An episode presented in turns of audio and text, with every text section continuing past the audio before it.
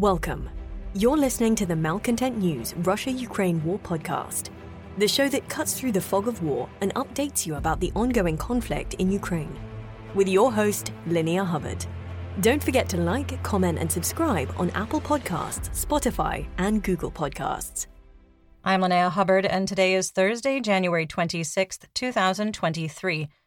It's been 3,256 days since Russia occupied Crimea on February 27, 2014, and 337 days since the large scale invasion of Ukraine began. Today's podcast looks at what happened yesterday in the Russia Ukraine war. The Malcontent News Russia Ukraine War update is compiled by our team from around the world. Today's report includes information from direct contacts in Ukraine and their proxies, Russian Ministry of Defense reports, the General Staff of the Armed Forces of Ukraine reports operational commands north, south, and east of Ukraine, open source intelligence, our in house team of analysts and geolocation experts, and pro Ukrainian and pro Russian mill bloggers and social media accounts with a track record of trying to be accurate. We have one mission to report the truth, because the truth matters. Let's start with our assessment of the current status of the war. First, we maintain that Ukraine holds the battlefield initiative except on the Soledar Bakhmut axis.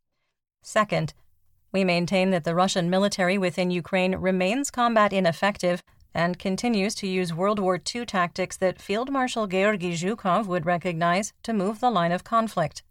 Third, we maintain that the power struggle between military leaders aligned with Russian Minister of Defense Sergei Shoigu versus those aligned with private military company or PMC Wagner Group head Yevgeny Prigozhin will continue. Fourth, regrettably, our assessment that there would be a punitive missile strike after the announcement of military aid to Ukraine was accurate, with the ongoing attack coinciding with the German and United States announcements of providing main battle tanks to Ukraine which we previously anticipated would come between January 19th and 21st. Fifth, we further assess that Russian forces will continue to target electrical, heating, and potable water infrastructure. Sixth, we maintain that there is a risk of a nuclear accident caused by the de energization of Ukrainian nuclear power plants as a result of Russian electrical infrastructure destruction.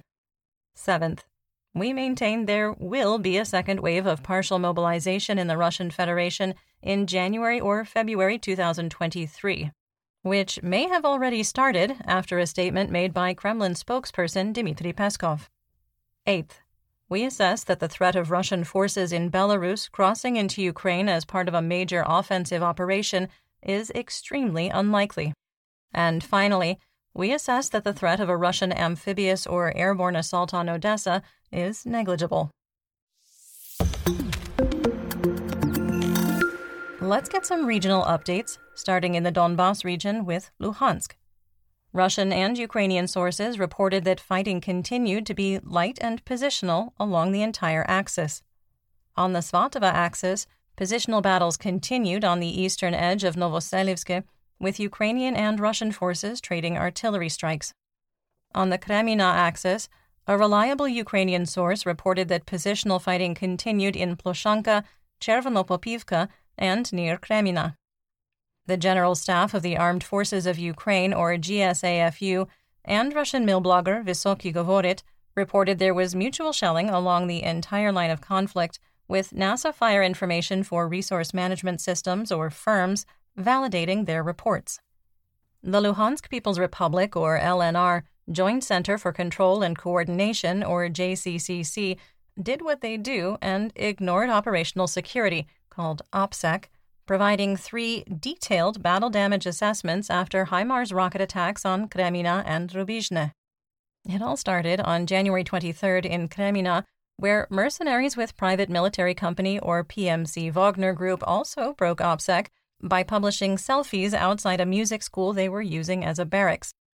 Well, the LNR JCCC reported that the area was hit by six rockets yesterday, with photographs showing the building was obliterated.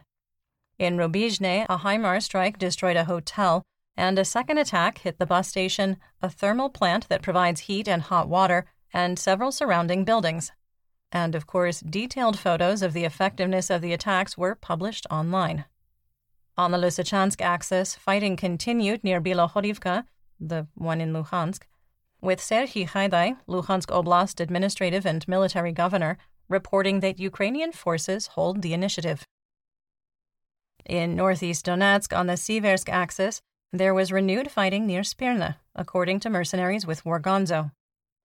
The GSAFU reported that fighting continued in Bilohorivka, the one in Donetsk, with no change to the situation. The Russian advance failed, with a video showing the destruction of four BMP 2 infantry fighting vehicles, or IFVs, and a BTR 82A armored personnel carrier, or APC.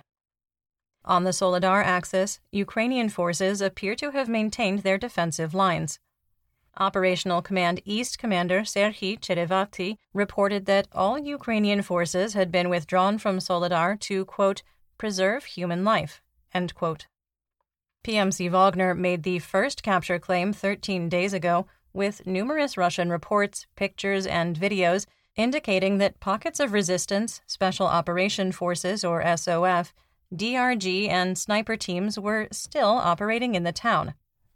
A Russian video in Soledar showed that the settlement is completely destroyed, confirming the assessment of Denis Pushilin, the self declared leader of the Donetsk People's Republic, or DNR.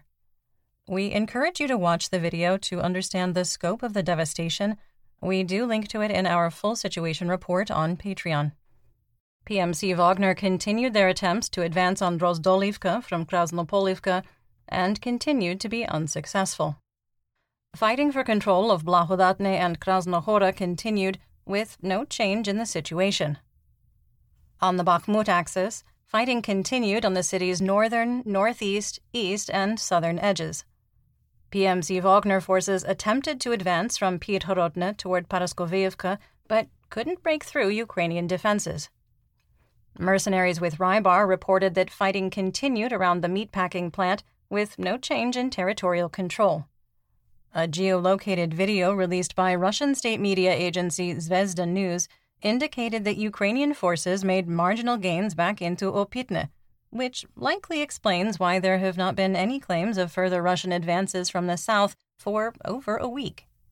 We adjusted the map based on the updated intelligence.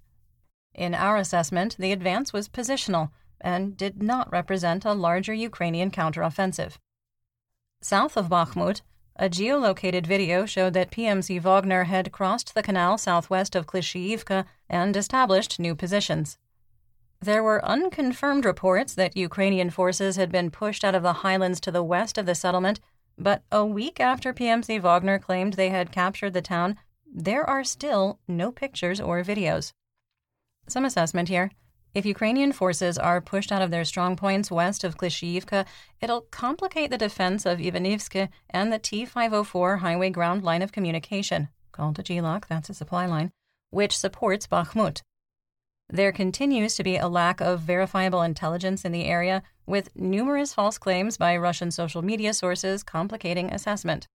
Several analysts have suggested that PMC Wagner has exhausted its combat power by capturing Soledar, citing that as a key reason for the slowing advance. But Wagner still has a pool of over 300,000 convicts in Russian penal colonies to recruit from, and can provide additional enticement with a handful of success stories from former convicts who survived long enough to receive their pardons. We are not prepared to bet against Wagner's ability to reconstitute. In southwest Donetsk, on the New York axis, elements of the 1st Army Corps of the DNR continued their attacks on Novobakhmutivka without success. On the Avdiivka axis, DNR separatists continued their attempts to advance on the Ukrainian stronghold in Krasnohorivka, also without success.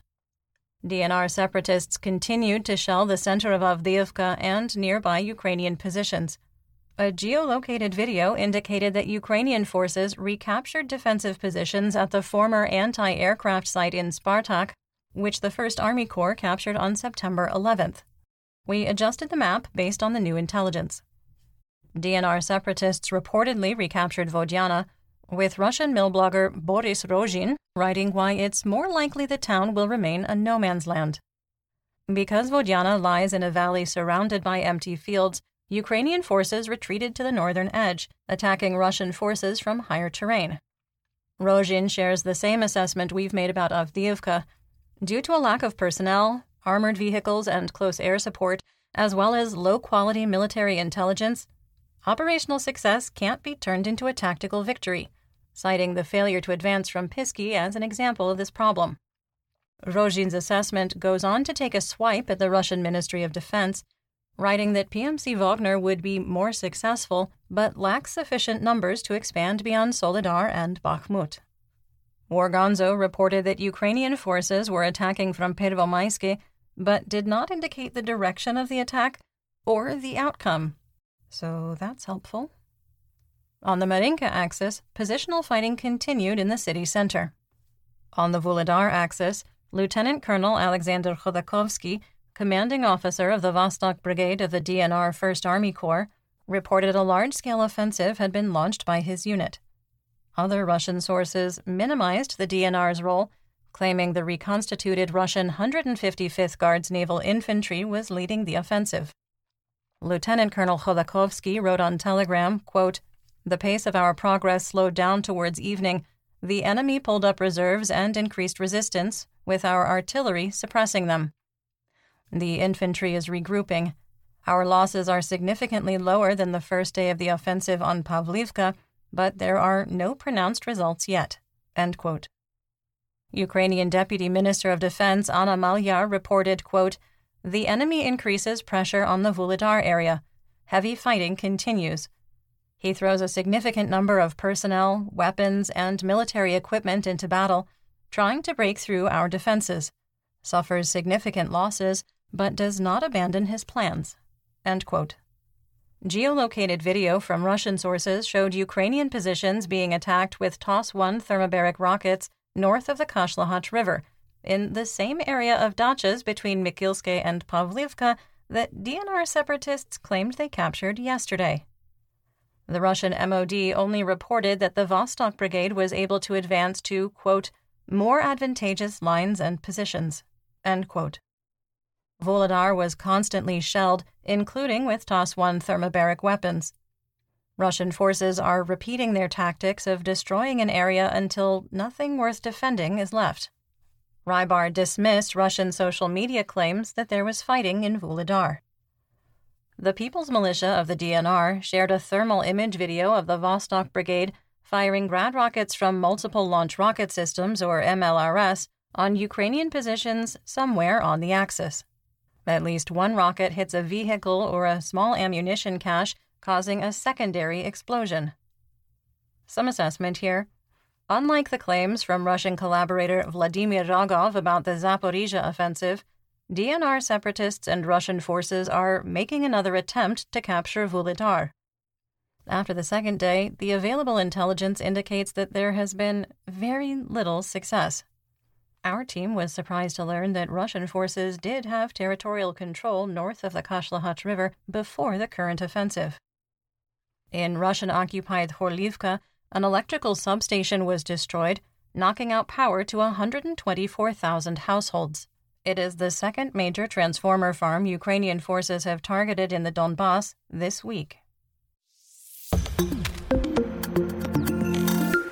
Moving on to Kherson and Zaporizhia. There was mutual shelling on both sides of the Dnipro in Kherson, with Russian forces firing 52 times into free Ukraine, with 12 strikes on the city of Kherson, killing three and wounding six. Russian forces targeted residential areas, civilian infrastructure, and the river port, with more information in the War Crimes and Human Rights segment. The Turkish flagged bulk carrier Tuzla was hit by a missile on January 24th, destroying the bridge and superstructure. The vessel has been docked in Kherson since February 24th when Russia launched its wide scale invasion and had no crew on board. Berislav was shelled, accounting for two of the three fatalities. Pictures showed significant damage in Novakhovka after the Russian occupied town east of the Dnipro was heavily shelled overnight. In Zaporizhia, on the Huliapola axis, Russian forces attempted to advance on Cherivne using reconnaissance in force and were unsuccessful.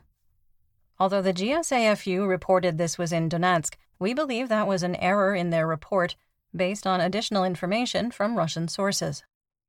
Our favorite FSB colonel, convicted war criminal, Kremlin pariah, PMC Wagner target, and failed Mobic, Igor Girkin Strelkov, wrote off the Zaporizhia offensive. On Telegram, he accurately reported no meaningful updates to support Rogov's earlier claims. Russian forces struck the Pavlivka Hromada in Zaporizhia with S 300 anti aircraft missiles used for a ground attack, damaging critical electrical infrastructure. There was no other information at the time of recording. Based on available information, there is still no change in the status of the Zaporizhia nuclear power plant, and no reports that the power lines that supply the facility were de energized. Rosatom is struggling to maintain staffing levels after denying entry to up to 1,500 Energoatom workers who refused to sign contracts with the Russian state controlled enterprise. The Russian company is trying to recruit up to 150 engineers and technicians from Belarus to work at the ZNPP after recruitment efforts in the Russian Federation failed. In the Black Sea, Crimea, Mykolaiv, and Odessa region, the composition of the Black Sea Fleet changed yet again, with 11 ships on patrol, including four missile carriers capable of launching up to 28 Kalibr cruise missiles. At the time of recording, there were reports of at least four Kalibr cruise missiles launched at Ukraine this morning. Deputy Chairman of the Security Council of the Russian Federation, Dmitry Medvedev, told reporters that, quote, the Kiev regime will soon have no access to the sea, end quote.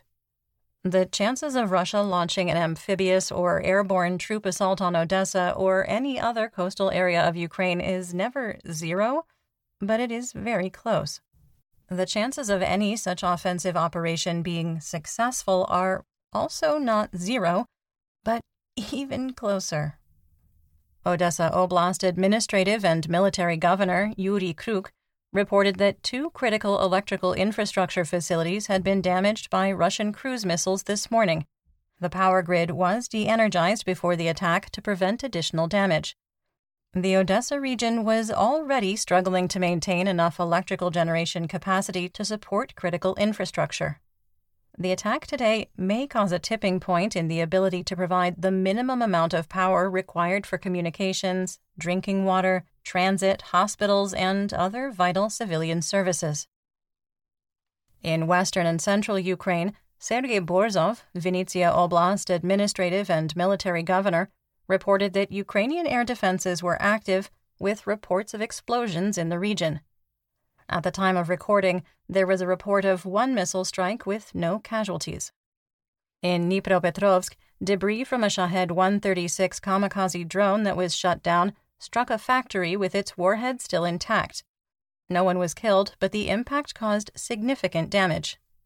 We won't be able to compile and verify the details of today's missile attack on Ukraine for today's episode. However, here's what we know 55 cruise missiles were launched, 46 of them by aircraft, and 9 Kalibr cruise missiles from the Black Sea Fleet.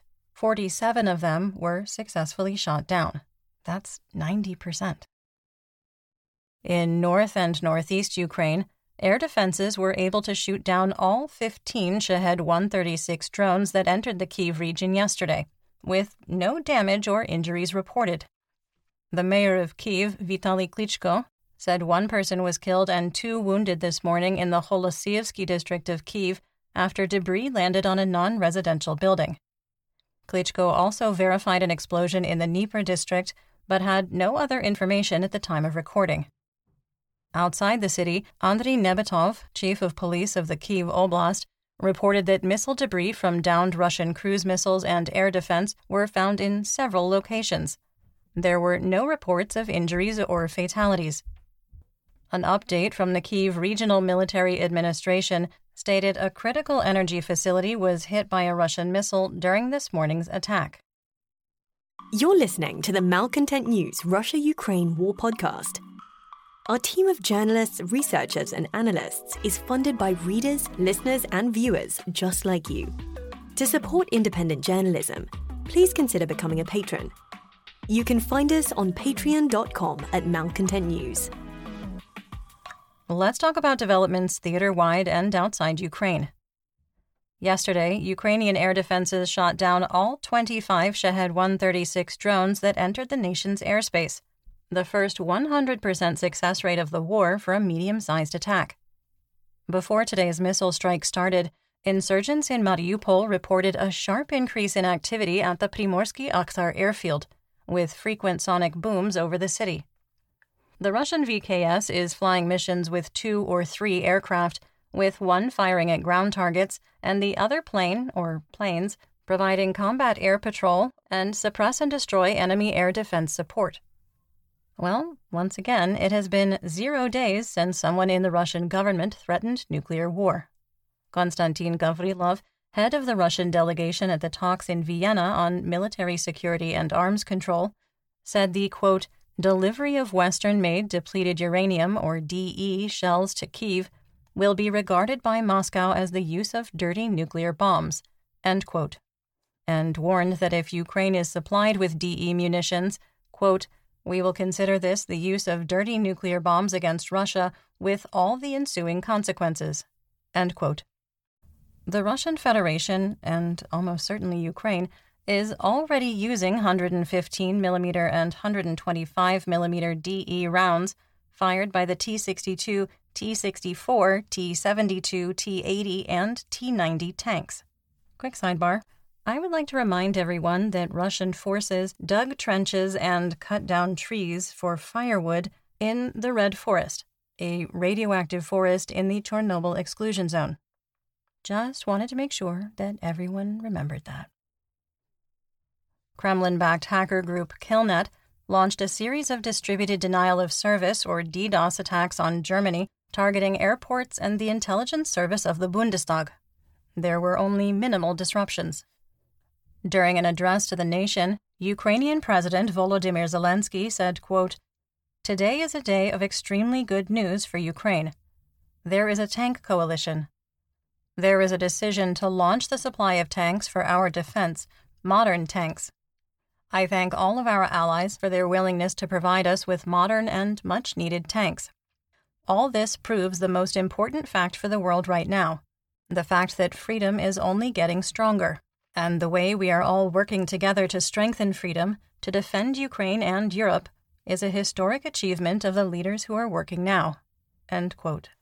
United States President Joe Biden announced that Ukraine would receive $400 million in military aid, including 31 M1 Abrams tanks, 8 M88 repair and recovery vehicles, and 120 millimeter and, quote, other ammunition.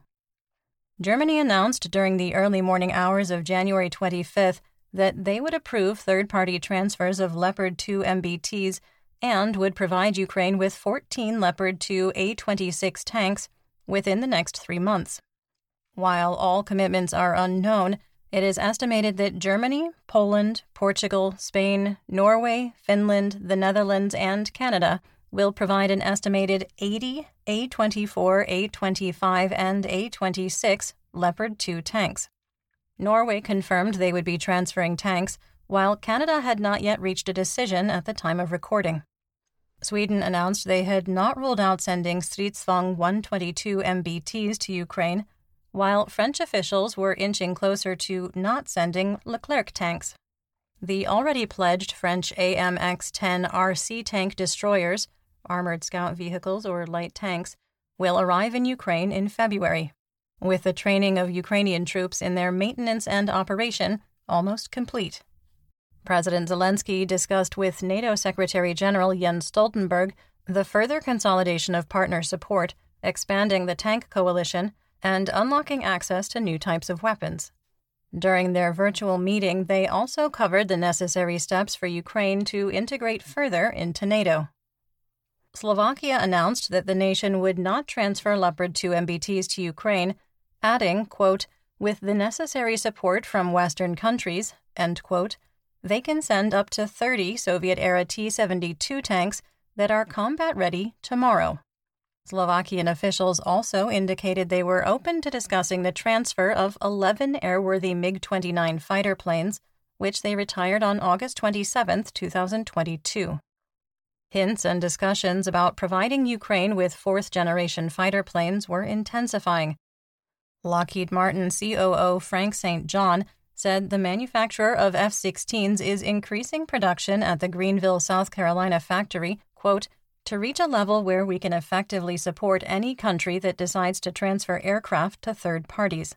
End quote. Any transfer of F 16s or other warplanes, such as the F 15 Strike Eagle, would require approval from the White House. A bipartisan group of U.S. senators appealed to President Biden to transfer fighter aircraft and longer range missiles to Ukraine without further delays. Media reports in Poland claim that the nation supplied Ukraine with MiG 29s by disassembling the aircraft and shipping them as spare parts. During the same period, Germany transferred a significant amount of its Cold War era MiG 29 parts to Ukraine, which the nation gained when East and West Germany went through reunification. Ukraine submitted an order to purchase 11 additional Zuzana 255 mm self propelled howitzers, or SPGs. The Zuzana 2 is produced in Slovakia, and eight were provided in 2022. Ukraine signed a second contract for 16 to be shipped in 2023. Germany will deliver another 10,000 Starlink terminals to Ukraine in February, expanding internet coverage for civilians, commerce, and the military. Turkish company Baykar transferred two Bayraktar TB 2 reconnaissance drones to Ukraine. During the opening months of the war, the TB 2 was highly effective because of Russia's inability to establish effective air defenses. Now, coastal surveillance missions are their primary use. In its latest aid package to Ukraine, Austria provided 33 electrical generators valued at 91,000 euros. Do you remember when we reported that a herd of camels had escaped in Ukraine? I recapped the story in our January 7th episode, and we joked that maybe they were secret weapon biolab raised camels. It was a joke, right? Well, in Omsk, Russia, a man died after being kicked in the head by a camel. On the very same day, another Russian man in Bataysk, Russia, was severely injured after being bitten by a camel he was harassing. Now, we're not saying this was a special Operation Camel Force NATO Biolab Division exercise, but we're not not saying it either. Speaking of harassing things, let's talk about Russian mobilization. Our favorite FSB Colonel Strelkov is in another social media spat. After several jabs at PMC Wagner, an unnamed representative of Wagner called Strelkov, quote, a sofa expert, thanks to which we have to recapture those cities that were surrendered in 2014. As for his insulting phrases concerning PMC Wagner, Strelkov behaves like the last coward and scoundrel. He makes his statements from a warm studio and not at the front.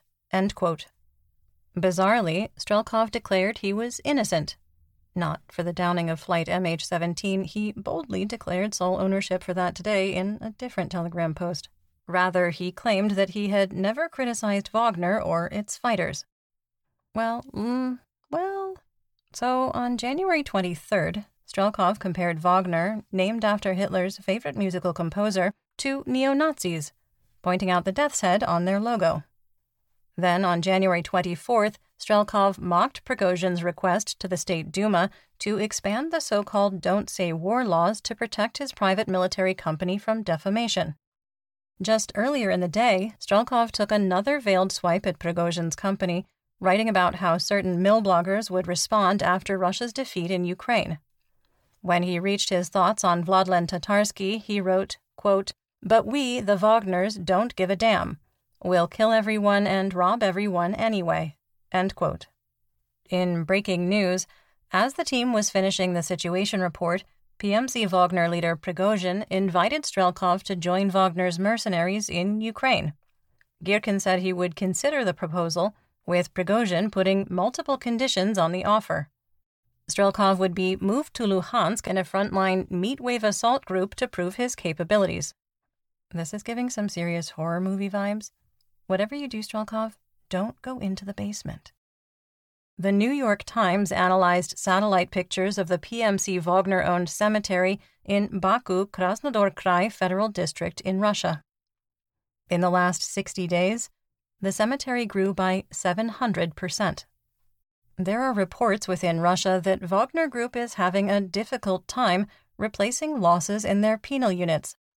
Disgraced former Marine American Paul Whelan, who remains in a Russian penal colony convicted on espionage charges, told his brother that inmates are increasingly aware of what is happening to penal units and are refusing the offer to receive a pardon by fighting in Ukraine.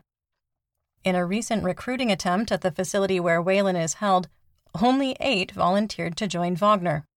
115 signed up during the first recruiting mission. New attempts to recruit convicts were happening in occupied Ukraine, with representatives visiting the Crimean Correctional Colony Number 1 in Simferopol. A video showed three Russian soldiers detained in an open pit in occupied Zaporizhia, covered by a grate made of logs and weighed down by tubs of soil. The soldiers claim they had been there for two and a half days, accused of a, quote, violation, and had not been fed in 24 hours.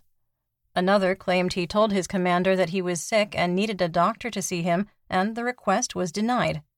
When he asked his commander what he should do, the imprisoned soldier claimed he was told to, quote, die. Quick assessment here. This is a really great way to build esprit de corps, build trust in military command's abilities, and motivate troops to act selflessly. Just kidding, it's terrible. In Mariupol, Russian Mobics stationed in the city and the surrounding towns have started trading their so called dry rations to the underfed residents for homemade moonshine again. Under the leadership of General of the Army Sergei Surovikin, a crackdown on the use of alcohol and drugs was implemented to improve discipline, which was having a material impact. There was no information if the troops trading their rations were clean shaven or had perfect haircuts. All is going to plan. In our War Crimes and Human Rights segment, we discuss events that might be upsetting to hear about. There is no graphic detail in today's report, but if you are sensitive to descriptions of human rights abuses, please feel free to skip ahead to the next segment. Timestamps are in the description. In Kramatorsk, a Russian S 300 anti aircraft missile used for a ground attack struck a hospital, causing significant damage.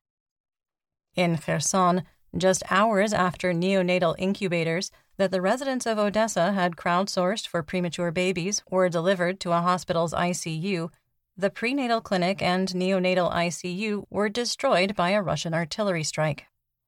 The Russian Federation government liquidated the Moscow Helsinki Group, the oldest human rights organization in Russia. Created during the Soviet era in 1976, the Moscow City Court claimed the organization had violated 11 laws, including monitoring courts, participating in online events, and contacting government agencies. Okay, but wouldn't those be some of the core duties of a human rights organization? In economic news, the ruble was unchanged with an official exchange rate of 69 for 1 US dollar. Western oil prices increased, with WTI crude rising to $81 a barrel and Brent climbing to $87. Russian Urals crude declined to $58 a barrel. United States wholesale RBOB gasoline on the spot market dropped to $2.60 a gallon, or 69 cents a liter. Dutch TTF natural gas futures continued to drop, falling to 56 euros per megawatt hour for February and 57 euros for March 2023 delivery. Chicago SRW wheat futures were unchanged at $7.45 a bushel for March 2023 delivery. And that's what we know. Join me again tomorrow for more updates. Until then, stay safe, everyone. You've been listening to the Malcontent News Russia Ukraine War podcast. To help keep us independent, please consider providing financial support by becoming a patron. Want on demand news in your hand? Download the Google News app and make Malcontent News one of your favorites to receive breaking news updates. Thank you for listening.